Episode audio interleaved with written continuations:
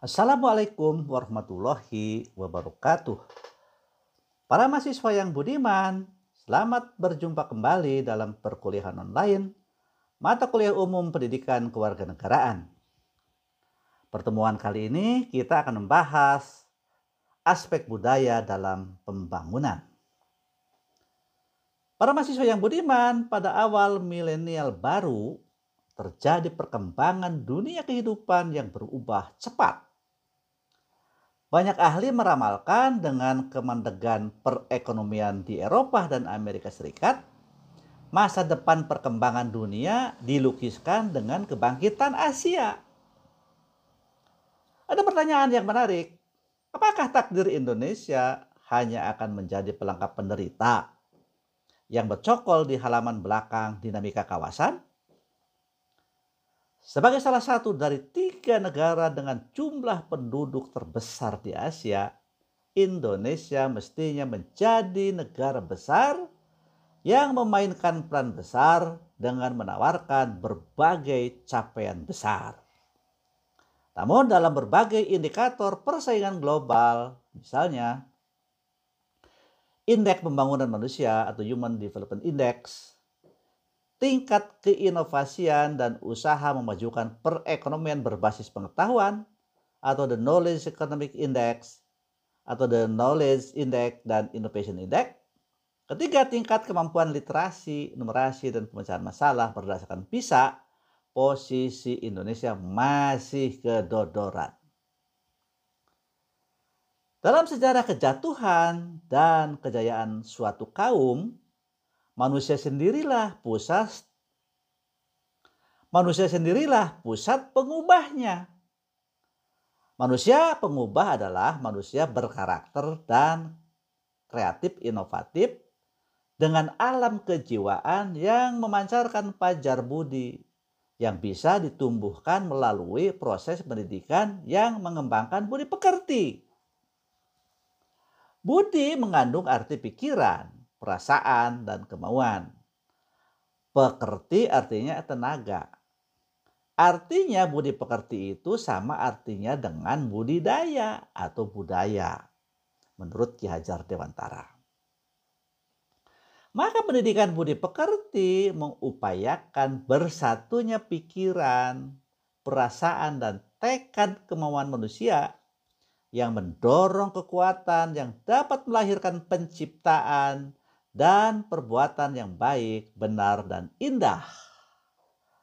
Oleh karena itu, pendidikan budi pekerti adalah pendidikan yang berkebudayaan. Apa makna itu semua untuk kita? Tiada lain kita akan melihat signifikansi budaya bagi pembangunan negara bangsa. Signifikansi pengembangan budaya melalui proses pendidikan bagi transformasi masyarakat, misalnya kemajuan dalam industri, teknologi, dan ekonomi politik. Basis teorinya adalah antara lain dari Talcott Parsons yang tesisnya mengatakan perubahan sosial itu melibatkan tiga aspek, sistem budaya, sistem sosial, dan sistem kepribadian para pelaku sosial. Idealnya ketiga unsur tersebut berjalan seiring sejalan sehingga membentuk sebuah integrasi. Namun bisa jadi ketiga unsur tersebut saling mendahului atau malah tidak saling mendukung. Maka sebuah rekayasa sosial sesungguhnya diperlukan untuk membuat ketiga aspek tersebut saling mendukung, bukan sebaliknya. Perhatian pentingnya variabel budaya sebagai bagian yang menentukan perkembangan ekonomi dan politik. Suatu masyarakat pernah mengalami musim semi pada tahun 1940-an dan tahun 1950-an. Sederet nama besar misalnya Margaret Mead, Ruth Benedict, David McClellan, Gabriel Almond, Sidney Perba, Luciana Pie, dan Seymour Martin Lipset memunculkan masyarakat memunculkan prasarat nilai dan etos yang diperlukan untuk mengejar kemajuan bagi negara-negara yang terpuruk setelah Perang Dunia Kedua.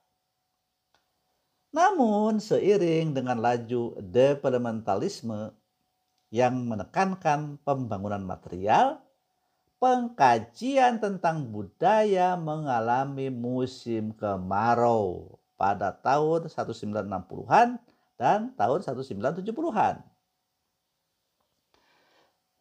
Kegagalan pembangunan sejumlah negara setelah melewati pelbagai perubahan ekonomi dan politik menghidupkan kembali minat dalam studi budaya sejak tahun 1980-an.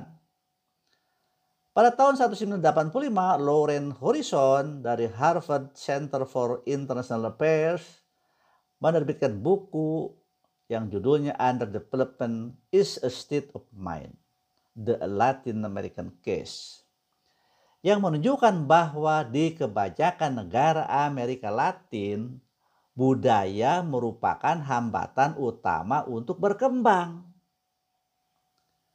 Para mahasiswa yang beriman, pentingnya variabel budaya diperlihatkan oleh hasil riset Robert Putnam tahun 1993 dan Ronald Eaglehart tahun 2000.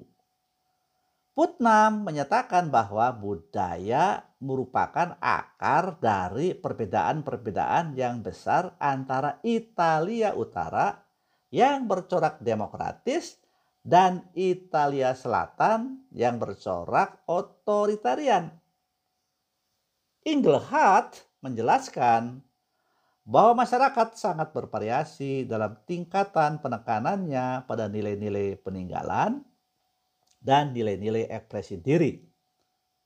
Masyarakat yang memberi penekanan pada nilai-nilai ekspresi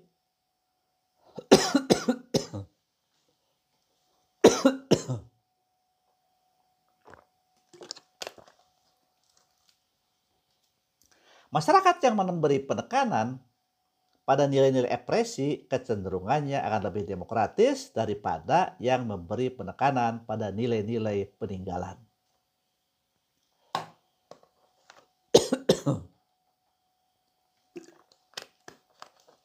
Engelhardt sendiri sebenarnya mewarisi pemikiran rintisan dari Alexis de Tocqueville tahun 1835 yang menyimpulkan bahwa apa yang membuat sistem politik Amerika berhasil adalah kecocokan budayanya dengan demokrasi.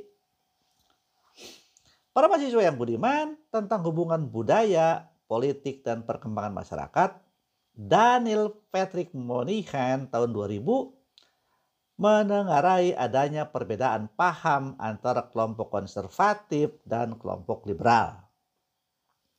Bagi kelompok konservatif, budayalah dan bukannya politik yang menentukan kesuksesan sebuah masyarakat. Bagi kelompok liberal, politik dapat mengubah budaya dan membuatnya bertahan. Bernardo Arevalo tahun 1999 berdasarkan hasil penelitiannya menemukan bahwa penyebab kegagalan demokrasi di menemukan bahwa penyebab kegagalan demokrasi di Guatemala adalah karena negeri ini mempunyai perangkat keras demokrasi tetapi perangkat lunaknya otoritarianisme. Para mahasiswa yang beriman, Reformasi sosial tidak akan berhasil hanya mengandalkan reformasi kelembagaan politik dan ekonomi, melainkan perlu berjejak pada reformasi sosial budaya. Reformasi sosial merupakan fungsi dari perubahan proses belajar sosial secara kolektif yang membawa transformasi tata nilai, ide, dan jalan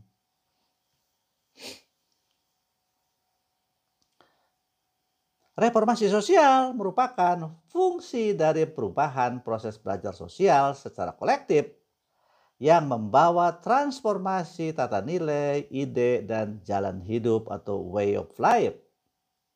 Penting untuk diperhatikan bahwa untuk memperhatikan jalinan erat antara budaya, politik, dan ekonomi sebagai tenunan sosial yang saling tali temali. Inilah satu persoalan penting dalam kehidupan bernegara kita sekarang ini. Kita perlu menciptakan keakraban hidup berwarga negara. Keakraban hidup berwarga negara adalah modal sosial yang harus terus dikembangkan. Bagaimana caranya? Yang pertama kita harus memperluas ruang-ruang perjumpaan. Yang kedua harus merentangkan jaring-jaring konektivitas bukan hanya fisik, juga terlebih-lebih konektivitas hati dan pikiran.